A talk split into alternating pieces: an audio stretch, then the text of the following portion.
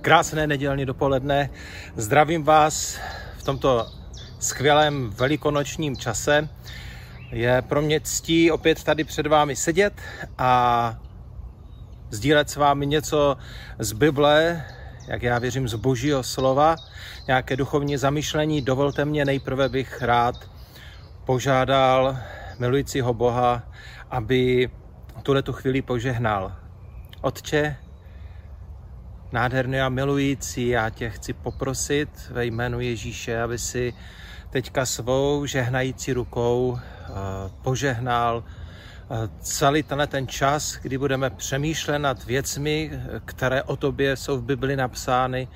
Prosím tě, udělej to slovo pro každého, kdo ho bude poslouchat, inspirujícím, živým, proměňujícím, slovem, které dokáže posunout náš život dál nebo nás vrátit na místo, kde si přeješ, abychom byli.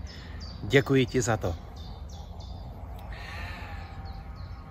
Já jsem dnešní biblické zamyšlení nazval možná takovým dosti provokujícím e, názvem.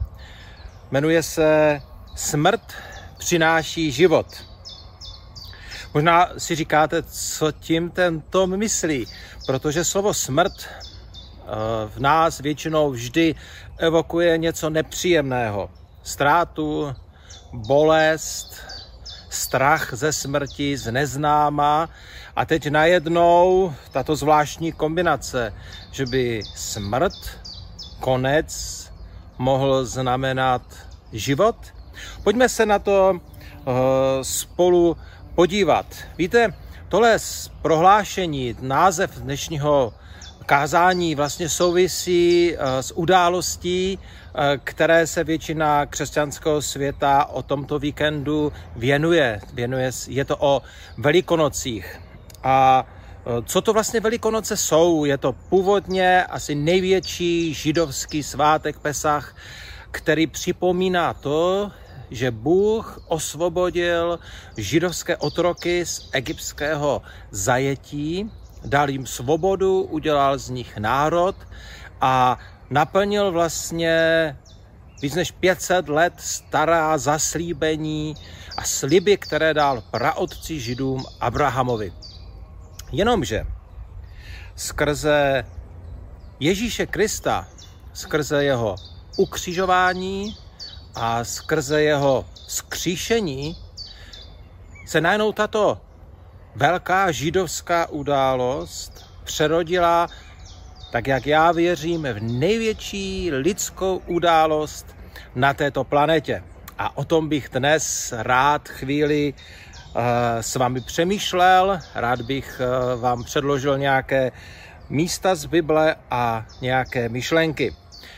Pojďme se tedy na ten příběh, jak to vlastně bylo, podívat od začátku. Když otevřete knihu Bibli, tak hned na začátku se dozvíte začátek celého tohoto příběhu. Bůh se rozhodl, že ke svému obrazu stvoří člověka. Člověka, který bude v mnohem jemu podobný. Člověka, s kterým bude mít vztah. Z toho, co říká eh, kniha Bible hned eh, v, kniha, v té první části v Genesis, se zdá, že ten vztah byl velmi intenzivní, byl silný, protože když eh, Adam s Evou snědli ovoce, které sníst neměli, tak je napsané v Genesis ve třetí kapitole v osmém verši, že oba dva slyšeli hlas hospodina Boha, procházejícího se po zahradě Eden v denním větru a tak se ukryli. Myslím si, že toto není uh, věc, která byla výjimečná. Věřím, že pán Bůh měl s Adamem a s Evou vztah, že tam probíhala velmi silná interakce, komunikace, nějaká forma setkávání. To byl důvod, proč Bůh člověka stvořil. Uh, vložil ho, nebo je napsané v Bibli, že ho zasadil, což zní divně, jako by byl člověk kytka, ale umístil ho do místa, které je nazvané Zahrada Eden, která byla nádherná. dal ho tam, dal mu různé úkoly, aby se o to místo staral a měl úkoly pojmenovávat zvířata. A prostě eh, Adam se tam neválel jenom v lehátku, měl smyslplný život s Evou a důvod, proč tohle to všechno Bůh udělal, protože takhle to s člověkem zamýšlel. Chtěl, aby člověk měl dobrý a krásný život. Jenomže pak se nám to všechno pokazilo. Ale pamatujte si to, že Bůh s člověkem zamýšlel jenom dobré. Chtěl mít ale partnera, nechtěl mít bezduchou ovci. Dal mu možnost, volbu. Budeme mít vztah důvěry, budeš mě věřit, anebo ne. Pak se ale vše pokazilo. Příběh se odvíjí dál a ukazuje, že Adam s Evou se rozhodli, že přestanou Bohu důvěřovat. Raději budou věřit božímu nepříteli, který přišel a překroutil, vytvořil vlastně hoax, takový fake news, eh, příběh, který nebyl pravdivý, ale Adam s Evou mu uvěřili a rozhodli se, že tenhle ten lživý příběh se pro ně stane důležitější než vztah lásky důvěry a obecenství s milujícím Bohem, který je stvořil pro krásný a dobrý život. Adam s Evou se rozhodli, že eh, Bůh přestane být tím, který jim bude pomáhat porozumět, co je dobré a co je špatné, ale že se sami začnou rozhodovat, co je dobré a co je špatné. A jak to dopadlo, to vidíme do dnešní doby. Každý člověk ať ty nebo já zápasíme s tímto. Myslíme si, že naše chápání toho, co je dobré a co je špatné, je to správné. A spoustu diktátorů, spoustu lidí, kteří udělali hrozné a zlé věci, možná někde na začátku chtěli udělat něco dobré pro svůj národ, pro myšlenku, které věřili. Ale naše vlastní rozhodnutí, že já rozhodnu, co je dobré a co je špatné, konečné fázi vždy vede k destrukci a ke zničení. Bible, tenhle ten stav, kdy člověk se rozhodl opustit láskyplný vztah s Bohem, kdy se člověk rozhodl, že přestane Bohu věřit, kdy se člověk rozhodl, že si půjde žít podle svých vlastních přesvědčení, podle svých vlastních rozhodnutí. Bible tento stav nazývá zvla- zajímavým eh, slovem, které všichni známe, ne vždy mu ale lidé rozumí, je to slovo hřích. Někdy se jej teologové snaží přeložit jako uh, takové slovní spojení minutí se cíle. Jako kdyby, že najednou se nemůže stát to, co se mělo stát. Že to dobré, to vymýšlené Bohem, to připravené, nelze zrealizovat. Na různých místech Bible Bůh komentuje stav člověka, kdy žije ve hříchu jako stav, kdy mezi Bohem, milujícím, laskavým, starajícím se o člověka, přemýšlejícím o dobrých věcech nad člověkem, tak najednou je tam propast. Propast, kterou člověk nemá možnost žádným způsobem překonat, dostat se přes ní. A důsledky hříchu jsou destrukce, zničení. Když budeme číst na různých místech Bible, tak je tam vidět, že pán Bůh, když nad námi přemýšlel, tak přemýšlel nad eh, věcmi, jako je krásné manželství, smyslplný život, život plný lásky, bez nenávisti, bez nemocí, život, kdy můžeme tvořit věci, které jsou hodnotné, věci, které uh, ovlivní pozitivně vlastně všechno to dobré, co v nás je, taková ta, taková ta touha po spravedlnosti, aby, aby se nedělo zlo, aby nevítězili chamtiví a zlí lidé, aby uh, se neprosazovali lidé, kteří o druhých smýšlí jenom zlým způsobem. Tohle všechno Bůh s námi zamýšlel. Realita, kterou žijeme, je vlastně určitá stále se stupňující destrukce.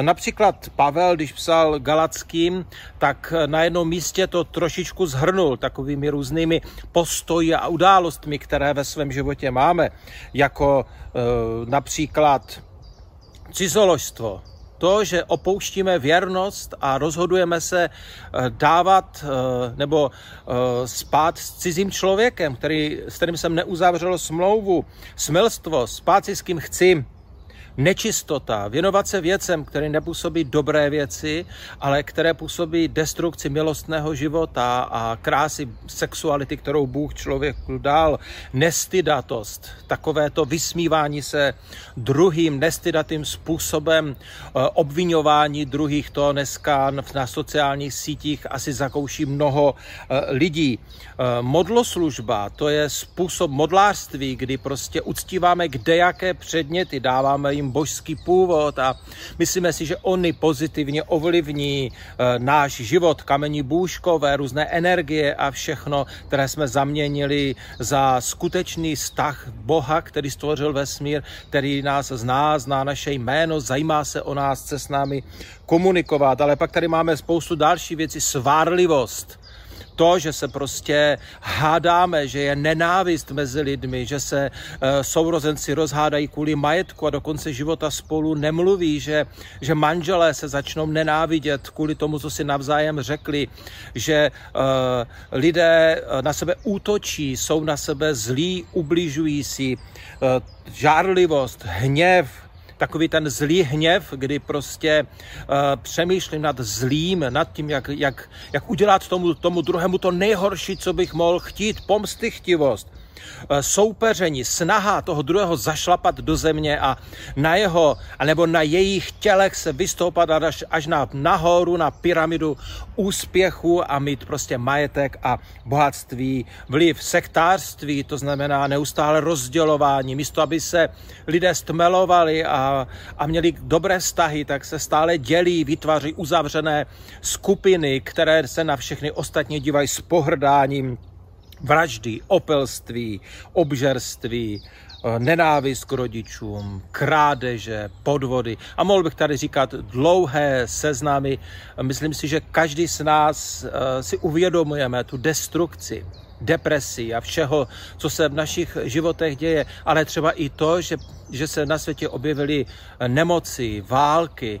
To všechno je důsledek toho, že se člověk rozhodl opustit milujícího Boha, vztah s ním a teď čelíme téhleté destrukci. Dobrou zprávou je, že hned na začátku Bůh, když eh, tohleto celé pozoroval a komunikoval s Adamem a s Evou po jejich rozhodnutí, které vlastně ovlivnili vývoj celé civili, všech civilizací a celého lidstva navždy, tak pán Bůh jim říká, jste pro mě natolik důležití, že já to vyřeším.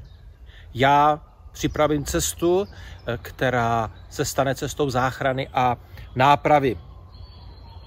Možná bych k tomu hříchu chtěl říct ještě jednu věc. Eh, já když nad hříchem přemýšlím, tak si představuji nebo vidím je jako spirálu, která začíná uzavřeným kruhem, z kterého není cesta ven. Eh, hřích se lidé snažili překonávat askezy a různými spirituálními cvičeními a fyzickými cvičeními, ale bez výsledku, bez úspěchu, protože eh, hřích je destrukce, kterou eh, žádná lidská síla a schopnost a moc nedokáže zvládnout. A nejen, že to je kruh, je to, jak, je to spirála, jak jsem řekl. Spirála, která nás jakoby vtahuje dolů až pak do definitivního zničení smrti. Proto Bible říká, hřích působí smrt, něco umírá, něco se, něco se ničí. Je tam ten definitivní krok, kdy člověk eh, umírá a končí jeho možnost vymanit se z toho otroctví, destrukce a zničení a eh, umírá s tímhletím vědomím. A to je, a to je strašné vědomí. Pán Bůh ale slíbil, že to vyřeší, ale vystává otázka, jak to lze vyřešit. A pán Bůh vymyslel geniální plán. Plán, kterému asi nikdy úplně neporozumíme, protože si neumíme představit v reálu, co se vlastně stalo. Bůh se totiž rozhodl, že se stane součástí této spirály, ale bez toho, aby tahle spirála měla nad ním vládu a moc. A tak známe ten vánoční příběh. Bůh všemohoucí, Bůh vševědoucí, Bůh stvořitel, Bůh, který všechno vymyslel, tak se stává součástí toho, co vymyslel. Stává se sám stvořením.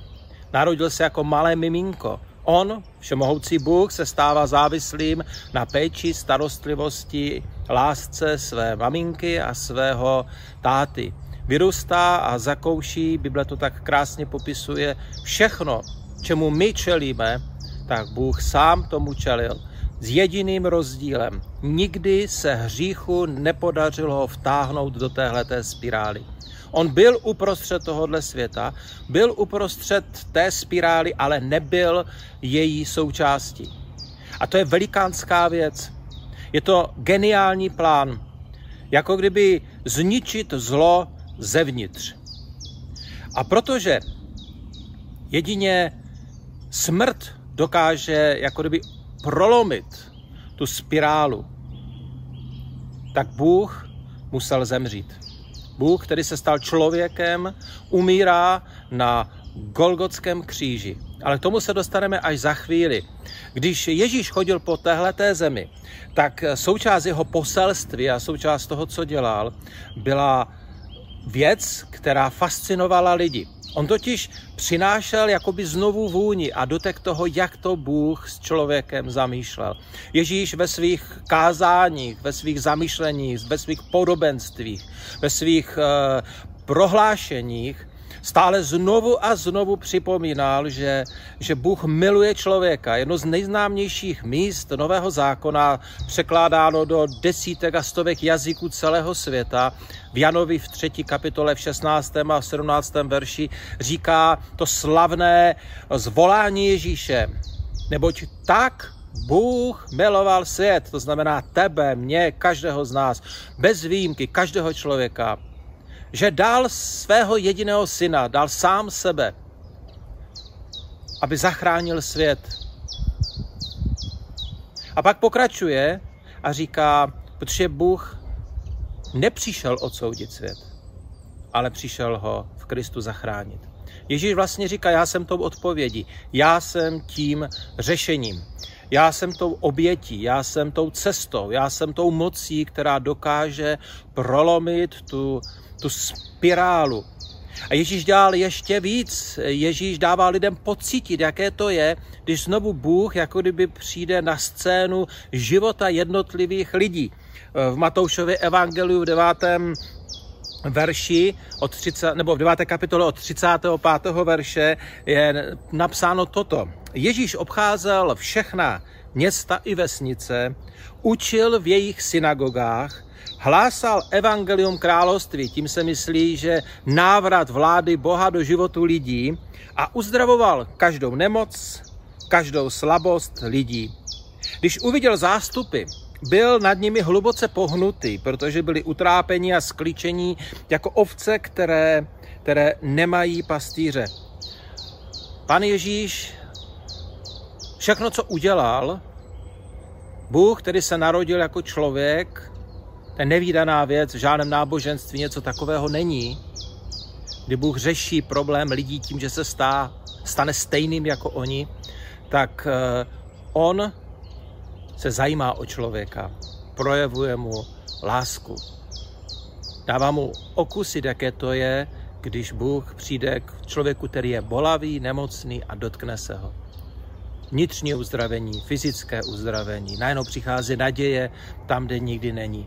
To, co je v Ježíšově příběhu také velmi jasné a zřetelné, je to, že Ježíš celou dobu stále připomínal, že cíl a smysl, proč přišel, není, aby tady byl jenom tak s lidmi, ale že přišel vyřešit problém hříchu, problém oddělení člověka od Boha.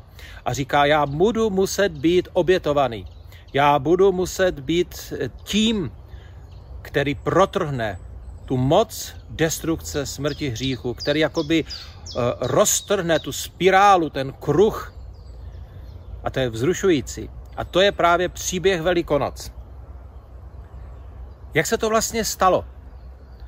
Na kopci zvaném Golgota na začátku Velikonoc byl Ježíš, který byl zbičovaný, mučený, umřel na římském kříži zvolal velké zvolání a je to hotovo, je dokonáno. Když umírá, tak umíral s vědomím toho, že v tu chvíli jeho oběť, ho, který byl součástí tohoto světa, ale nikdy nebyl součástí otroctví hříchu, tak se stává moci, která najednou dokáže rozlomit to pouto hříchu a znovu vrátit člověku naději a svobodu mít vztah s Bohem tak, jak ho, jak ho Bůh zamýšlel. Ale je tam toho víc. Ještě se k tomu za chvilku dostanu. V tom samotném příběhu to nech, na chvíli vypadá, že i když Ježíš byl výjimečná osobnost, nakonec umírá na kříži a i když se kolem děli zvláštní věci, to zvolání, proč mě Otče opustil, je dokonáno. Zemětřesení, zatmění slunce, spoustu takových nebeských úkazů. Dokonce je napsané, že při zemětřesení vyšli skříšení mrtví staří židé. To jsou prostě věci, které uh, museli otřást tou společností. Přesto to vypadalo, že smrt nakonec triumfovala. I když Ježíš byl výjimečný, je mrtvý. Mrtvého ho sundali z kříže a zdálo se, že to nadechnutí, které lidé cítili, jako kdyby pán Bůh otevřel okno a do zatuchlé místnosti najednou začal proudit vonávý jarní vzduch plný květin a vůní, tak najednou se to okno prudce zavřelo a zase jenom pošmourná místnost se zatuchlostí smrti, bez naděje, jak být vysvobozen z otroství hříchu, dělám něco, co prostě dělat nechci, ale vede mě to k zničení, k sebezničení a k destrukci v mém vlastním životě a vlastně v životě lidí kolem mě. Tak to všechno najednou tam se stalo jako atmosférou. Ježíše pohřbili do hrobu a zdálo se, že je konec. Učedníci, kteří měli naději, že, že, že, že se opravdu stává změna, když oni tomu tehdy rozuměli, že to je spíš změna politická, nepochopili tu, tu, tu duchovní hloubku a podstatu toho, co se vlastně stalo, tak eh, se schovali v jednom domě a přemýšleli, co dál, co budou dělat. Pravděpodobně se rozhodovali, rybáři se rozhodli, že se vrátí zpátky ke své profesi, protože šli chytat zase ryby eh, k Genezare nebo do, de, eh, do Genezareckého jezera a a tak, se, tak to vypadalo, že se to všechno rozpustí, celé to velké hnutí, které se dělo plné zázraku. Ale nastává neděle. Jak říkal Dan už na začátku v úvodu, ženy šly Ježíše pomazat vodnými mastmi. To byl zvyk, který se v té době dělal. A když přišli ke hrobu, tak je napsané ve všech evangelích, že v hrůze a úžasu zjistili, že hrob je prázdný. Setkání s anděli spoustu dalších věcí, které se tam staly. Eh, stráž vojenská, která prostě utekla, protože boží moc na ně padla. Anděl, když odvalil hrob, tak oni popadali eh, zemdlení na zem. To všechno se tam stalo. A teď najednou ty ženy tam stojí a teď neví, někdo nám Ježíše ukrad. A teď kdo? Je, je to politický akt, náboženství, zeloti to udělali. Kdo to udělal? Proč ho odnesli? Teď už nikomu nevadil přece, tak jsme ho chtěli aspoň se s ním ještě rozloučit. A najednou tam stojí anděl a říká jim, on žije. Proč hledáte živého mezi mrtvými? A o tom jsou velikonoce. Ta oběť, to prolomení té spirály smrti, které ale potřebovalo další krok který ukazuje, že boží moc není spoutána smrtí, že život, který Bůh se rozhodl dát lidem, nemůže být ukončený samotnou smrtí toho fyzického těla. Protože Ježíš byl skříšený. To je, to je nejslavnější prohlášení, které v křesťanství najdete. A poštol Pavel v jednom z dopisů píše, kdyby nebyl Ježíš skříšen, tak je celá naše víra marná, zbytečná a jsme k smíchu a jsme tou nejubožejší a nejvíc vysmívanou skupinou na téhleté zemi. Ano, to je podstata Velikonoc. Ježíš povstal a stal se svědectvím. Vrátil se zpátky do nebeského království a protože zná, jaké to je být člověkem, tak Bible říká, že se za nás přimlouvá. Že, že tam stojí jako, jako náš obhájce. Když zápasíme s hříchem, když se nám v životě nedaří, tak tam stojí a říká, já vím, jak je to těžké. Ale proto jsem na tom Golgotském kříži vysel, aby mohlo být odpuštěno. Aby se mohli stát našimi dětmi, aby mohli být božími dětmi. A tak Já bych moc rád vám dneska uh, tenhle ten příběh takhle přinesl do vašich domácností, do vašich životů. Možná vám, křesťanům, připomněl, jak to vlastně bylo, abyste mohli znovu zvolat děkuji ti Ježíši. A vy, kteří uh, se možná s tímhle příběhem setkáváte poprvé, nebo jste už na něj zapomněli, abyste mohli v úžasu možná, nebo se zamýšlením před ním stát a možná si položit otázku, co když je to pravda.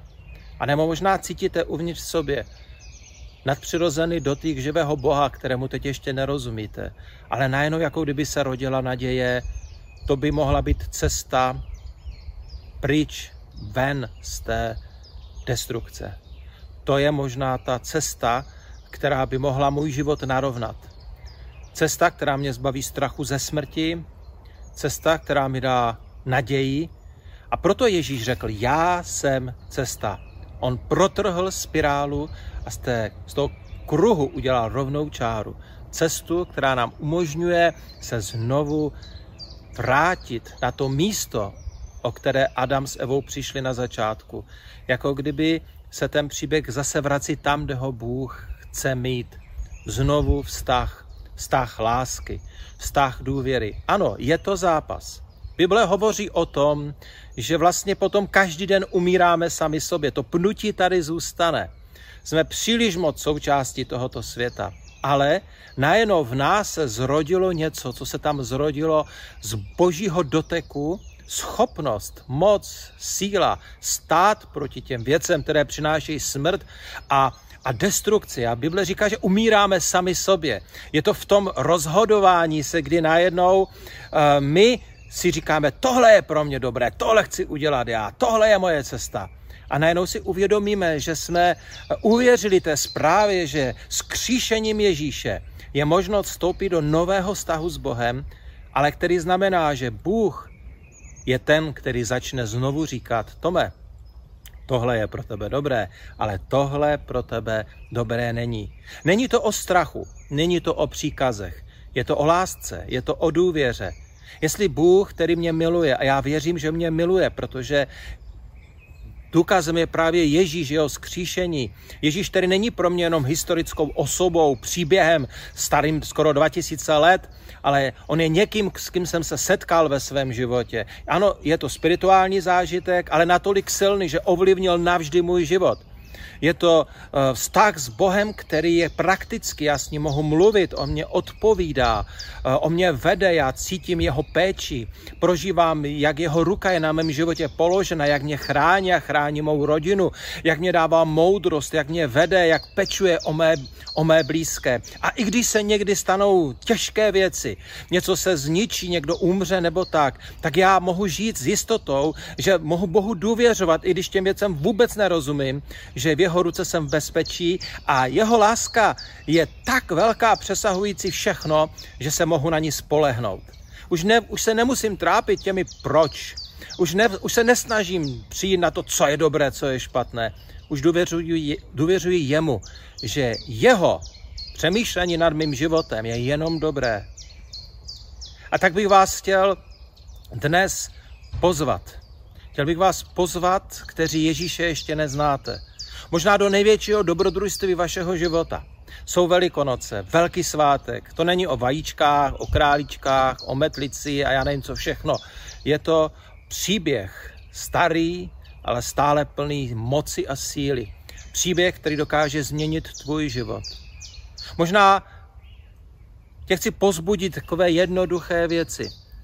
Zkus tak pronést, jestli se to dotýká tvého srdce, jednoduchou větu, bože, jestli je to pravda, jestli si, jestli tohle se doopravdy stalo, chtěl bych se s tebou setkat, chtěl bych zjistit, jak to doopravdy je. A já ti mohu slíbit, že Bůh ještě nikdy tuhle tu modlitbu, pokud byla myšlená upřímně, nenechal bez odpovědi. Každý příběh je jiný. Bůh to dělá různými způsoby. A možná, že už dnes ve tvém srdci povstala jistota, že je to pravda. Ale ještě si s tím nic neudělal. Zrodilo se to tady uvnitř. A Bible říká, že pokud se něco takového stalo, tak pak už stačí udělat jenom to rozhodnutí, že začneš s Bohem komunikovat, a řekneš mu, že tomu věříš.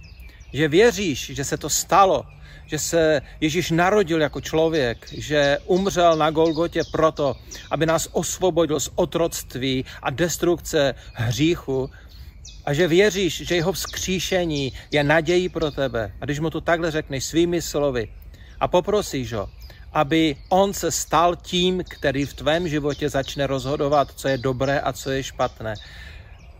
Pokud se rozhodne, že chceš, aby Ježíš byl tou cestou, tak mu to řekni. A Bůh se s tebou setká. Protože to je to, proč se to všechno stalo. To není o vyprávění a o církevních rituálech, které se o velikonocích dělají. Velikonoce, které se staly na Golgotě a vzkříšením Ježíše, se staly proto, aby mohl být tvůj život změněný, aby, aby se mohl setkat s Bohem takový, jaký je doopravdy, ne s nějakou karikaturou, ne s nějakým falešným obrazem, který možná lidé kolem tebe vytvořili nebo žili, ale se skutečným Bohem, o kterém Ježíš, jak jsem už citoval, řekl, tak tě Bůh miloval, že dal svého jediného syna, aby když něho uvěříš, tak si mohl být zachráněný. Je to pozvání, které ti dnes dávám. Pozvání, které věřím, že za ním stojí Bůh se svou mocí, se svou láskou a s napětím očekává. A pokud jsi křesťan, tak tě chci pozvat k jednoduché věci. Pokud tohle všechno, co jsem tady říkal, pokud tomu, pokud tomu věříš, protože víš, že kdyby se tohle nestalo, tak bychom byli dál otroci spirály hříchu a neměli bychom žádnou naději. Protože bychom nemohli zakoušet, jak se Bůh každý den o nás stará. Nemohli bychom s důvěrou od umírat s jistotou, že tak, jako byl skříšený Ježíš, tak stejnou mocí budeš skříšený ty, já, jestliže patříme Bohu. Jestli tohle rozhodnutí platí. A možná, jestli Ježíš přijde dřív, než umřem, takže se bude moct tak na něho dívat a říkat, vítej pane, jsem tady. Ne protože jsme tak dobří, ale protože on to udělal. My nedokážeme prolomit tu spirálu hříchu. I když se stal Ježíš cestou, stejně s hříchem zápasíme. Ale můžeme stále znovu a znovu přijímat odpuštění, protože je Bůh je milující. On nás přijal a my jsme se mohli stát jeho dětmi. Dovolte mi teďka, abych se na závěr modlil, protože uh, to je to nejlepší, co teď mohu udělat. Ježíš, já ti děkuji. Děkuji ti za nás, za všechny, ale děkuji ti za sebe. Děkuji ti za to, že jsi udělal věc, které stejně úplně nerozumím. Nedokážu si představit, jaké to bylo, když ty Bůh, stvořitel, se stal součástí toho stvoření. Někdy mi to připadá, že ty jako kdyby namaloval obraz a pak se stal nějakou šmouhou, tečkou v tom obrazu. Je to nepředstavitelné, ale ty jsi to udělal.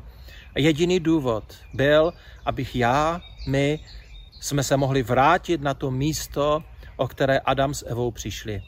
Děkuji ti, že nás miluješ, miluješ nás takové, jací jsme. Děkuji ti, že po nás nechceš věci, které bychom dělali ze své síly, protože víš, že spirálu hříchu a smrti nedokážeme prolomit. A tak ti chci poděkovat. Moc ti děkuji že si to Ježíši udělal za nás. A děkuji ti, že se stal naší cestou. A chci ti říct, chci po této cestě jít. A věřím, že ostatní taky. A jestli se Ježíši bude někdo modlit a bude hledat tebe a setkání s tebou na základě tohohle poselství, já ti důvěřuji, že se svou mocí s ním setkáš, že se ho dotkneš a že on bude moct prožít to samé, co jsme prožili my všichni, kteří tě již známe. Díky, pane, milujeme tě Ježíši. Děkuji ti.